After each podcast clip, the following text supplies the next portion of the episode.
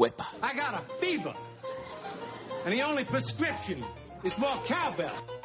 So you know how to walk, you know how to dance. You ever dance?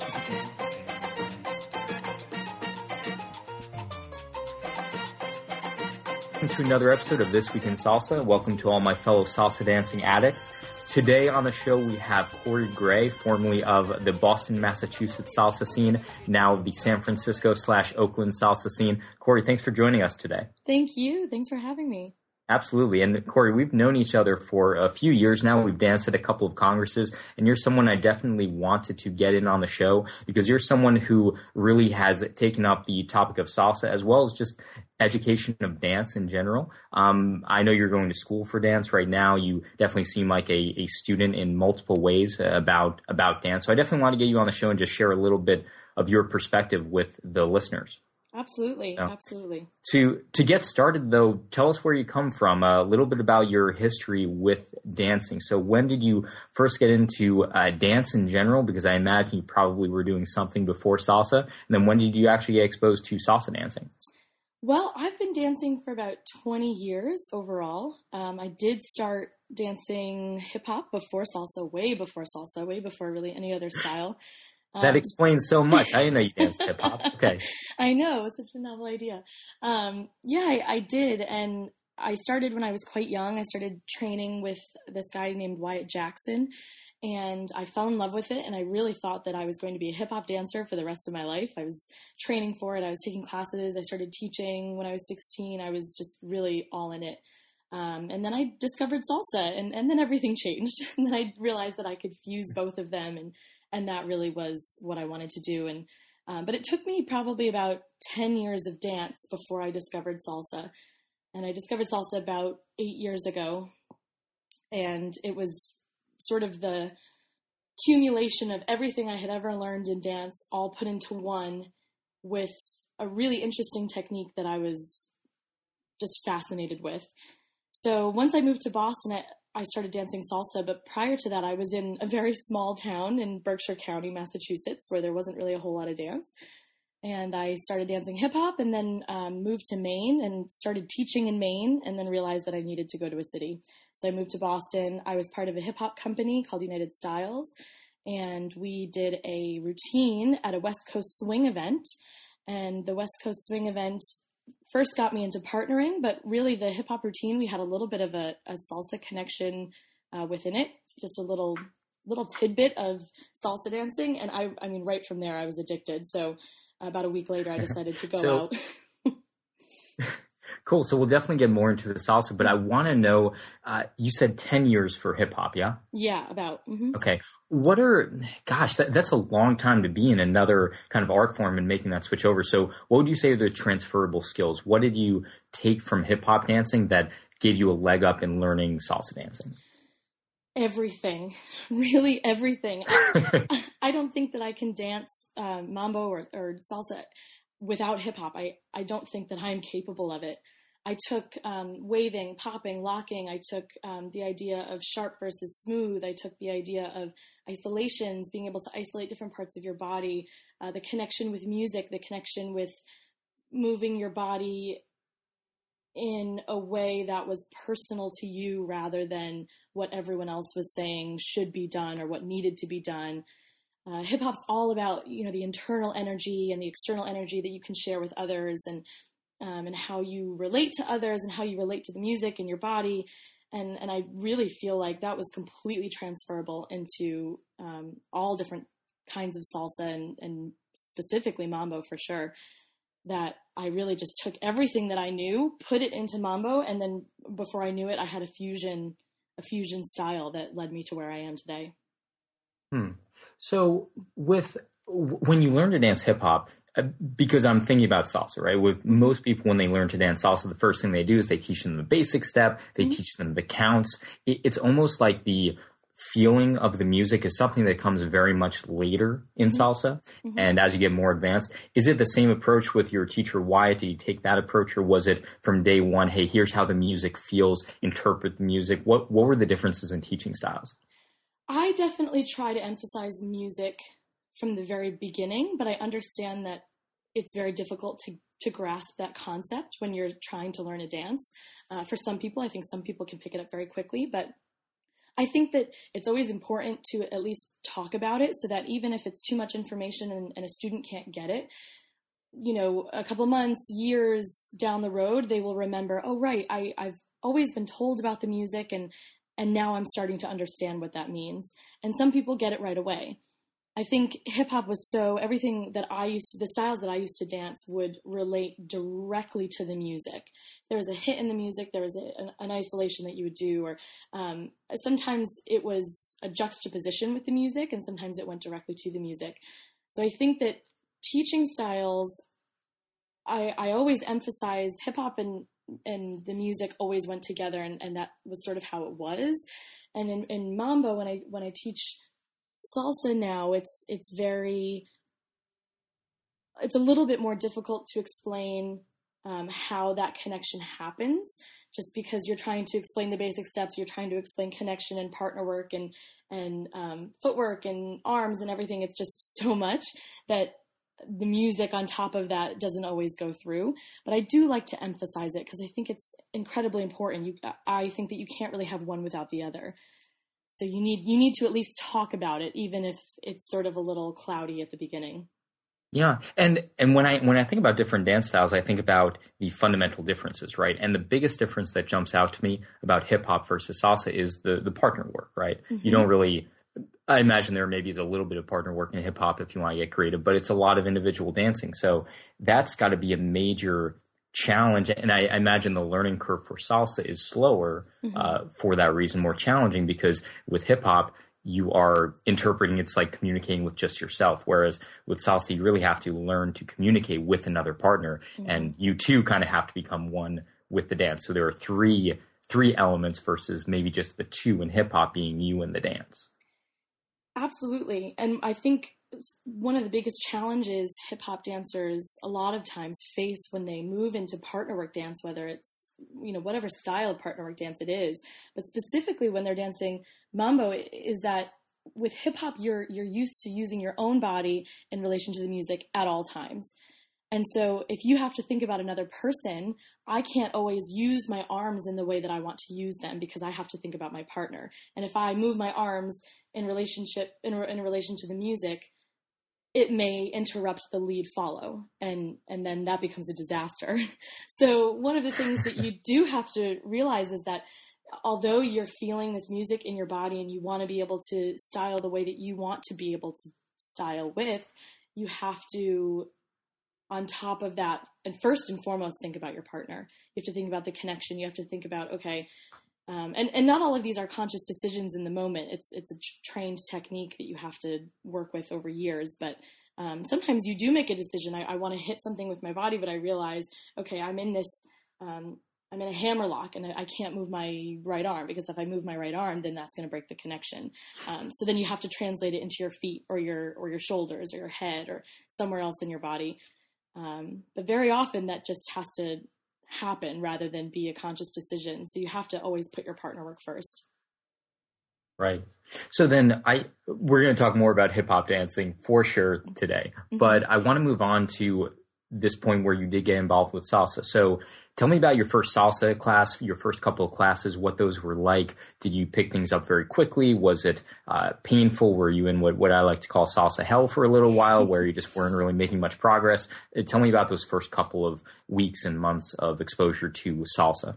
I would say that I was in salsa heaven from the first song.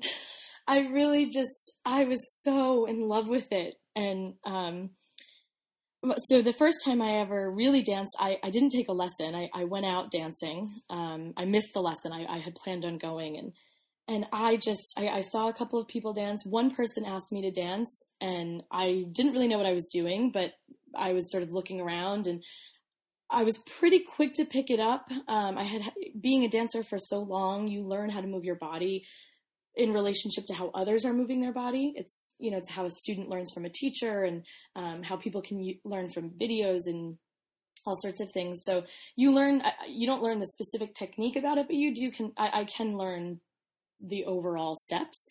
Um, and so one person asked me to dance and we danced and I sort of fumbled through it. And then literally I just went down the line and asked every single person to dance after that, just one after the next, after the next, after the next. Um, you know, and I got a lot of rejections that night, but I also got a lot of people who said yes.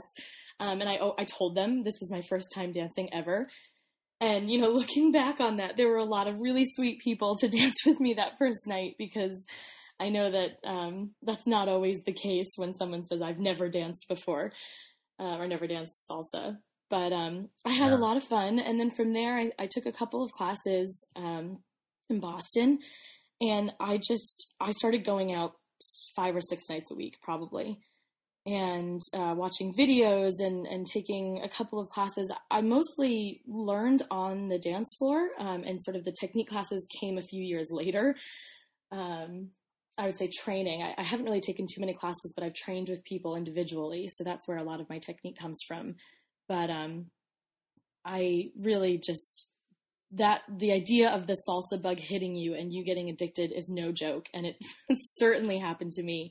And it was, it was very intense at the beginning. And I mean, you know, eight years later, I'm still doing it. And now I'm getting my, my master's and my thesis is going to be about salsa. So it's, It's still there for sure, and I can talk to you for hours about it. So it it's yeah, stuck with we're, me.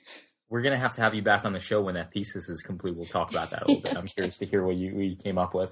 And when you were when you were describing those, it reminded me very distinctly of someone else who was very well known in the salsa community, which is Magna Gopal. Mm-hmm. So I've seen several interviews with her where she talks about her initial days and weeks and months learning salsa. First of all, a lot of it was learned on the dance floor. She primarily learned through social dancing. So mm-hmm. I am a firm believer that social dancing is the best way to learn. Mm-hmm. Uh, and then also she was saying that the biggest thing that drove her forward was just not having a fear of rejection mm-hmm. and also not a fear of judgment. So those two working in combination, that is, she went and asked everyone to dance, same as you. Some guys turned her down, but a lot said yes, but just having no fear to dance with anyone. Mm-hmm. And then when you are dancing, just not having a fear that people are judging you, just mm-hmm. being willing to express yourself. She was saying that those those specific things really helped propel her forward in, in her learning. It sounds like with you, it did much the same. It did. It really did. And yeah. I, I would say a fear of rejection comes with the territory, and it's it's going to happen, and it's going to come up randomly, but but you can't let that stop you. You just can't. See, I was never really afraid of that because – salsa, it was evidently very, very clear from day one when I got exposed to this community that the culture was not like a club, like a grungy club where you mm-hmm. go up and ask a girl to dance or you just start grinding up on her mm-hmm. and she'll a lot of times just turn you down, right? Mm-hmm. Mm-hmm. It's not like that. I mean, the vast majority of people do say yes when you dance, and somewhat in most scenarios frowned upon if the women reject the man to dance, because we're all learning, we're all trying to get better. That being said, I, I do think that there are certainly times that the woman should say no to uh, to someone dancing. So it's not like you always say yes, mm-hmm. but uh, but that was something very clear from day one in the community that made it very uh, very welcoming, very welcoming environment for me. I think it is. It, it it showed on the very first day that I went. I was going up to so many people saying, this is my first night ever dancing salsa. Would you like to dance? And I had so many people say yes. It is a very, very welcoming community. And I do think that that needs to be carried on for sure. Every, you know, we, I think everyone should have, should have a policy about saying no. And I, I, I really hate to say no. I, I try my hardest not to do it. The only time I really will do it if I really need some water or if I really just, my, my feet are going to fall off and I have to sit down for five or ten minutes. Um, but other than that, I, I really try to say yes. And I, I do think that the best, like you said, the best social dancing does happen on the floor. But I also think that um, you need to have an idea of what you're working towards, so that if you're learning on the floor, you know what you're practicing, and, and maybe you learned something in a class that you're practicing, or you've seen something that you're trying to get. Um, whereas going out, maybe it's just not a, a you know, you you don't want to go out and then just stall because all you're doing is social dancing. You want to always be working towards something. Mm. Yeah, and, and as far as working towards something, one of the I guess one of my approaches when I was first learning was to have a very clear um, person that I wanted to model my dancing after. And I, I've heard some people say that that's not necessarily the best way to do it. For me, it was very beneficial to have that visual model. Like, could YouTube all over the place. It was Neri. Uh, Neri Garcia is the one that I modeled a lot of my dancing after in the mm-hmm. beginning. Mm-hmm. But for me, I found that having that model in the in the beginning to say, okay, here's what my ideal looks like, mm-hmm. and just try to model as much of my dancing as I could after. And then eventually I began to find my own voice, find my own style a little bit more, and bring other elements into it. But how do you feel about that, about when you say what you're working towards, actually having a specific person? Did you have a specific dancer that you really liked from online, from YouTube, that, that you modeled your dancing after? Or was it more focusing on the different techniques and not so much the people? I didn't have necessarily one specific person. Um, I, I would look at some videos and I would see some performances, and what I really modeled my dancing after was, was the energy of some dancers. And it, it wasn't necessarily specific styles or, um, how certain dancers looked. It, it was more the energy that I saw that they were emitting, that they were, you know, showing to the world while they were dancing, and specifically with their partners. The, the the dances that I loved most would be when you could see, physically see the connection between the two people. Um, and I loved that. And I, I still love that. And I think that that's one of the most amazing things about salsa is, is your connection and, and the fact that you can have this, this real, almost, it's, it's almost tangible that you can really see it and you can feel it, and, and it's, It's there. And so I would see people social dancing, and they may not even, you know, they, it may have just been someone who's just learning, but if they had a connection with their partner and a connection with the music, I, I was hooked. And I, I, I always wanted to model my dancing after that idea rather than, rather than one person. And I have a lot of people that I admire. Um, and I think there are a lot of people that I would love to, you know, get some moves from or, or train with. But I, I think that overall, I, I liked specifically their connection and their energy and, and um, their relationship with the music. That was always huge with me too. If someone had um, a, a beautiful connection to the music, I was just immediately in awe, and I would immediately just watch them the entire time.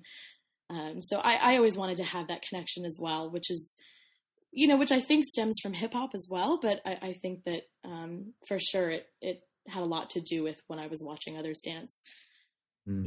So what what were some of the places that you trained at and that you went to classes at in Boston? Because you said that you did not so much on the class side, but more on the training side. You mm-hmm. were exposed to some of those people in Boston. Were you going to the Masacotes and the Salsi Controls up there, or was it was it others up there? What was your exposure on the on the academic side? Um, I took a few classes when I was beginning with Salsi Control, um, and I took a couple of classes from Masacote as well.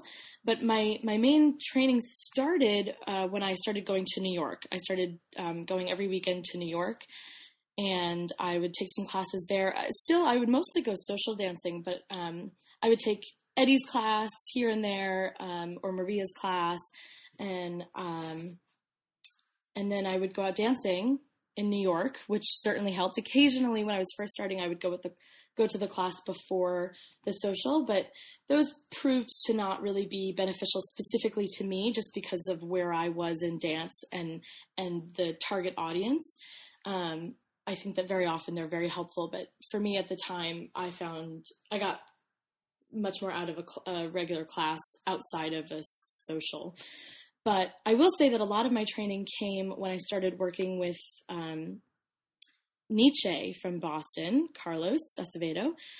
Uh, I would say that we worked a lot together. We worked for about a year and a half together, and, and he definitely helped me with my technique.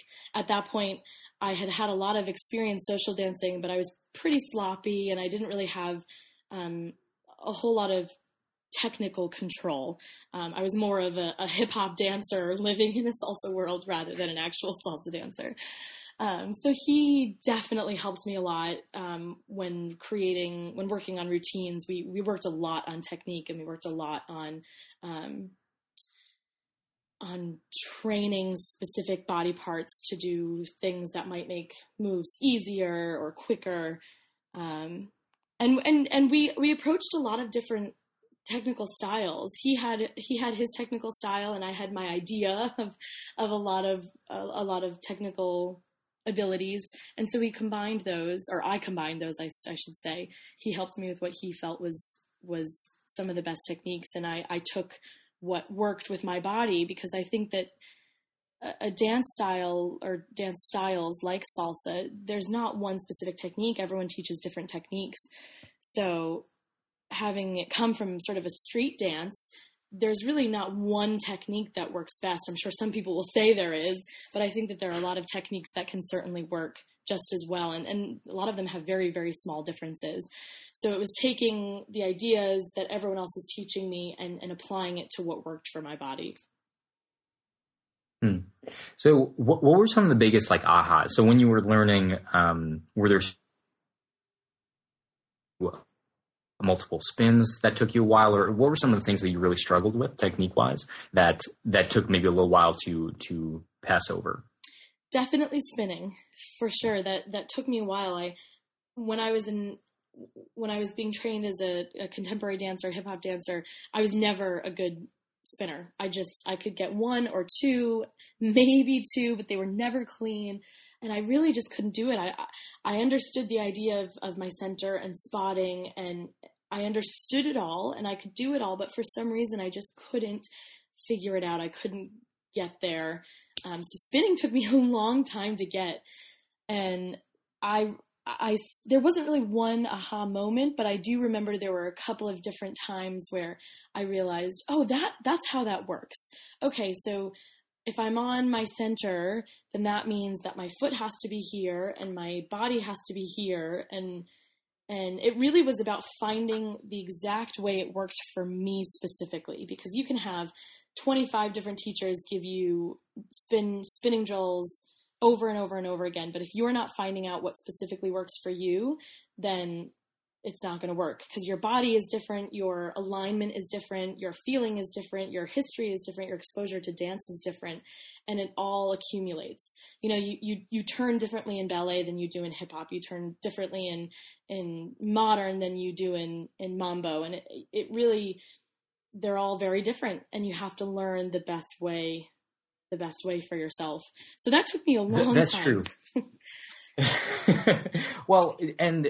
And just like your body's different, the way that you learn is different. I actually just wrote a post about this, uh, published yesterday, actually, where Magna again talks about this. Man, I swear I steal all my best ideas from Magna, but uh, she talks about the three main ways that we learn, which is audio, visual, and kinesthetic, right? Yes, and if you have an instructor who is trying to teach you in an audio way where they're describing, hey, here's the technique I do, and they're just talking to you.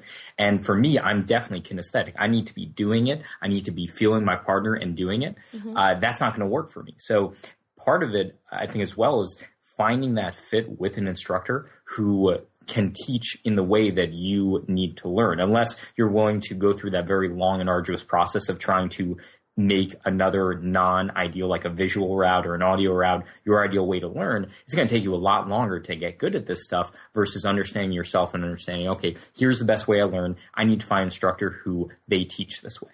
Mm-hmm. Absolutely. I, I one hundred percent agree with that idea and that process. And I think that it's very difficult, and sometimes it's even hard to come to terms with the way that you learn, because I think some people think that one way is better than another, or that we all should be learning in this way, but it's just not the case. And so it takes some people a long time to realize how they learn. And I, I can't learn by audio. If you sit there and talk to me, it will go in one ear and out the other. And, and I just, I can't get it into my body. I, I do need to see it, but I, I'm, I definitely am a kinesthetic learner as well. It needs to get into my body. I need to be able to do it. And I think that that's really important, because if you don't know that, then you can get very frustrated with the way that you're learning, and, and someone can get very frustrated with the way that they're teaching as well, because, you know, to have a good teacher, you should be able to approach something in many different ways. And you should be, as a teacher, you should also be able to recognize when a student isn't learning something, and then it's, I believe it's your job to approach it in a different way. Mm-hmm. Right. So what what's your obsession now? Uh, that is, what about, because you've been doing this for seven, eight years, what is the thing that when you're in the studio you really like to practice, that you really like to watch videos about? Just what is your main thing that you know this is something I really like. I haven't mastered it yet, but I I really enjoy doing this. And for me, uh, to proceed is pachanga. I've, I've really gotten into pachanga over this past year. I'm still not all that good at it, but it's one of these skills that I just really love watching the dance, everything from Adolfo and, and a lot of these other people when they do this pachanga. It's something that is very challenging for me, but I really enjoy that dance. Is there anything like that that you're going through right now? Um, I would say that two of the biggest things that I work on is I have very long limbs, and that tends to not be so good in salsa because even if I keep my, my arm bent and the connection is still there, I still very end up, I, I very often end up being a little bit further from my partner than I would like to be. And it's something that, that is, is fixable. I just, um, I constantly have to work on it because everything, my arms and legs are very long in proportion to my torso. So when you're dancing a partner dance, even if that connection is still there, if my partner wants to do something quick with a turn pattern, I have to be close, and, and sometimes I'm not. So I'm I'm definitely definitely always working on staying close to my partner and not traveling so far because I, I'm known for traveling quite a bit as well. Um, and then I would also say that that I, I don't think that I will ever I don't think anyone ever masters. Oh, I, I don't want to say master, but um, I'm always working on my connection to the music. Because I think that that's something that even if you quote unquote master it, it can always be honed. That skill can always be tuned. It can always be bettered, and, and you can continuously work on your connection to the music. And because even if you've mastered the idea of connecting with the music, there's always more music and there's always different ways to connect. So I think that that's something that yeah. we should all continue to strive for because it's so important. And the, the closer that you get to the music, Um, the closer you are to the dance. And I think that that that's something that can always be worked on for everyone. Well, and, and speaking of that, what what about the music? What are some of your favorite artists, some of your favorite styles of salsa music? I imagine I heard mambo several times, so we're talking, you know, late sixties, early seventies kind of stuff, Fania stuff. What, what do you mm-hmm. listen to? What do you enjoy most dancing to? Um, definitely mambo, for sure. Um, late sixties, early seventies is is... sort of my favorite era, but, but I would say I really listen to a lot. I, I listen to, you know, boog- Boogaloo. I really, really, really love Boogaloo for sure. But I think that more so than one style, because I, I've tried to contain myself to one style and it, it's just a disaster. I end up, you know, finding another song that I'm like, oh, this is amazing. And the connection is, is wonderful. And so I think that keeping it to one style or even just a couple of artists is, is very, very difficult.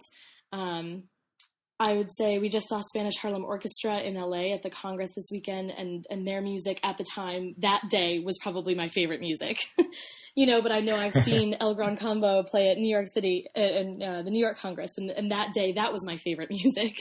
So I, I think that it really depends on the day and it depends on, on how I'm feeling and my connection. And, um, I don't think that I even really have a favorite artist because I think that very often a lot of artists can become my favorite for the time that I'm dancing. So as, yeah. as odd as that is, I, I do think that my, my favorite can switch, um, very quickly and it, and it switches because it, it's based on, it's based on how I'm feeling that day. It's based on, uh, the partner that I have. It's based on the music levels, you know, whether I'm in a Congress, whether I'm in a social, it really just depends on the feeling and, and, um, the, the connection that I have. Um, and I would say that changes pretty quickly from day to day. Yeah. Actually, tell me about uh, the uh, the L A Congress. So you went to the L A Congress this past weekend. Spanish Harlem Orchestra played. I did not know that. I know Toby Love was there as well. I mean, yeah. Tell me about the, the whole environment there. I've never was, been out to L A. Oh, it was wonderful. It was really um, living in living in Northern California now. I, I do a lot of I'm, I've been traveling down to L A a lot more, which I had never actually danced in L A before I moved out here. Um, it was always New York. So now that I'm here, I'm I'm really loving getting to know the scene. All of the scenes, especially in L A and, and San Francisco. And it's been really nice to get to know a bunch of friends down there, and, and going to the Congress was just, it was really an amazing experience. I, I probably danced, you know, thirty-five hours in four days. It just, or, you know, maybe even more. And, um, the people were so great. The music was fantastic. The the vibe and the atmosphere um, was really, really wonderful. We had a group come in from France that I spent the weekend with that were just um, not only phenomenal dancers, but just really, really amazing people. And, and it's one of the best things about congresses and, and a congress, or, you know, a festival like Los Angeles now. Um, an international festival is just really quite an amazing experience, um, not only for dancing, but also just getting to know friends and, and learning about the lives of salsa dancers outside of salsa, um, if we even have lives outside of salsa. And um, and it was it was really wonderful. I had some amazing dances. Um, I really had a wonderful connection to the music. Uh, I got basically no sleep, but I'm okay with that. And um, I cannot wait until next year. It's it's really a wonderful a wonderful event that Um, Albert Torres puts on. So I enjoyed it a lot, and I would recommend it to anyone and everyone that hasn't been to L A. So last year, which was my favorite Congress that I've ever been to, how do those two compare? Which one would you choose? Or even in general, your your favorite Congress, New York, Orlando, I know I've seen you at, uh, mm-hmm. San Francisco. Which other ones have you been to, and which would you say is your your favorite? Um, one of my favorites was definitely um, the Punta Cana Salsa Congress in the Dominican Republic. That was um, quite a week to remember. It just, I think it's because everyone is away from home, or most everyone is away from home.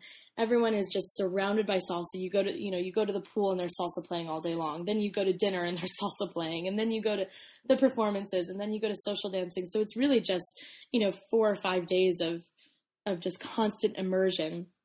And this, there's the sun and, and everyone's in just such a great mood. And I, I would say that um, some of the best dances and some of the best energy I've ever had was definitely at that Congress.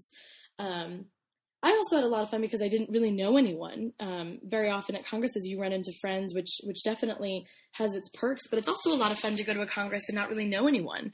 Uh, that way you're forced to make new friends, and you're forced to meet new dancers, and you're forced to dance in a different way than you normally would. Um, that was definitely one of my favorites. I always have fun at the New York Congress. That's um, definitely one of, has been one of my f- favorites consistently year after year. Um, the Orlando one, for sure. We had, we had a lot of fun in Orlando, um, getting to meet all of my friends' friends. And, and I know that, you know, now I know a bunch of people from Florida since then. Um, and that was a lot of fun, but that was also because you went, I went with a group, and, and I, I went with a bunch of friends, and, and, and we just kind of did everything together. And it was a, a very social weekend, which was always a lot of fun. And yeah. yeah, that was, that was a wonderful Congress. It really was, looking back on it. It's been a couple of years now though, since I've been to Orlando. It has, it has. Yeah. I'll be, I'll be in New York this year, by the way, as well. So you heading out there? You gonna uh, do the cross country? Probably. Um, there is a chance that I'll be going to the San Diego Congress. Okay. Um, but if not, I will be at one or the other. It just depends on which one at this point. You know, yeah. And, and it's, it's unbelievable. Uh, you, one thing that you said that I really keyed in on was that you went to a Congress without knowing anybody. Mm-hmm. And that is, that is normal. Like I've, I've done that before too. And it's, I couldn't imagine myself doing something like that before I got into salsa. But mm-hmm. now you you just kind of know what you're going to get. You're going to get very friendly people who have a common set of values to what you have. And everyone's very sociable. Everyone likes to meet each other. There isn't really a lot of that uh, social tension and social anxiety and meeting new people like there is uh, in a lot of other social settings. Yeah. Uh, it's it's really unbelievable how you can uh, how you can just go somewhere and make friends. And this is with Congresses or just going to random cities. I mean, I do a lot of traveling for my non-salsa day job. And when I go there, I just look up the local clubs and go to the local salsa nights. And I always meet at least two or three really interesting, very friendly people, mm-hmm. connect on Facebook. And now I have friends in a lot of different cities. Mm-hmm. Yeah, that's, that's absolutely true. When I, when I tell people who aren't in the salsa scene that, that I go out to a club by myself at night, I mean, the looks that you get are, are quite interesting, but you're right. It's, it's, it's normal, and it's, it's safe, and it's so much fun. And, and very often that's the way to do it because, um, I mean, if you're in your own scene, you end up meeting up with friends, but, but if you're not in your own scene, you end up making friends. instantly, immediately. I mean, being a partner dance, there's no way that you can't make friends because, you know, you ask someone to dance, someone asks you to dance, and you instantly start talking, even if it's not verbally talking. You're talking, you're having a connection, you're having a communication through the dance. And sometimes that leads to, to verbal talking, and sometimes it doesn't. Sometimes you have a communication on the dance floor, and then you never see that person again.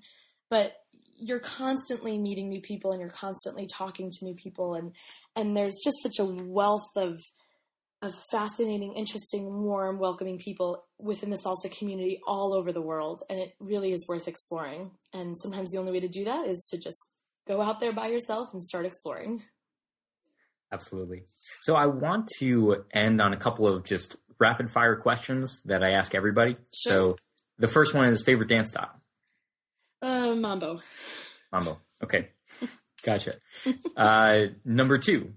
Biggest pet peeve uh, when you dance with people? What's the one thing that when you're dancing with men that you just don't really enjoy that you see uh, a lot of? Um, the fact that I feel like we're dancing two different songs. Okay. Sounds like you have some experience with that. Does that happen a lot? Um, not a lot, but um, it does happen. And, and it happens when... Um, And and I don't want to say, I don't want to say necessarily someone who's learning to dance, because if you're learning to dance, I understand that you're, you're focused on your steps or you're focused on the counts. Um, but if you're social dancing and you, and you sort of, um, have learned the craft to an extent, whatever extent that may be, um, I, I, I want to really dance and I want to be able to have a connection with my partner. And sometimes, sometimes, um, I feel like my partner is, doesn't care about the connection and they're, and they're just interested in, in, you know, performing this turn pattern that they learned in class or, or, or, or, you know, which has its time and place for sure. But I, I feel like sometimes an entire song can go by and we just dance two different songs. Yep. and, and, uh, gotcha. You know, yeah. Yeah. So the, the last question is actually, I take that back. This is a two parter. So the first one is you not only dance salsa, you dance other styles, but you also are obviously going to school for this. So mm-hmm. You said that it's really tough to master things, right? But I imagine that through your education as well, there are maybe things that you know a lot more about than the typical salsa dancer. Mm-hmm. What is maybe one or two nuggets of information when it comes to either salsa, as you've seen from your academic research, from your thesis, if we can get a little bit of a, a preview of that, mm-hmm. But what's one or two things that Are, are real nuggets of, of knowledge that you think will be beneficial to the listeners? I would say the first thing is to understand what a fusion dance really means. Um, and salsa as an umbrella of dances is, are absolutely, it's, it's, it's a fusion dance and everything that comes within it. Um, L A style, New York style, Puerto Rican, Cuban, it's all, um, they're all fusion dances. And I think that sometimes we've, as dancers, as salsa dancers, forget that. And we think that there is um, one way to go about it. And there really isn't. There really isn't. Anywhere in the world that you go, people are going to have a slightly different view on it. Um, and people are going to think differently. And, and being in, in a, I'm in a very strict modern um, M F A program, Master of Fine Arts. And it has really opened my eyes to what a fusion dance really means and what it is, because I, I've been working with, with very classical styles of modern and ballet and, and, uh, contemporary dance. And, and I would say that it has opened my eyes more to what it means to be a fusion dance and everything that that entails. And part of my, uh, thesis is going to be about the idea of fusion dances. And I, I'm, I'm going to end up paralleling hip hop with mambo as I go through my research, and I'm I'm going to discuss that basically as, as a fusion dance, you are continuously creating the future.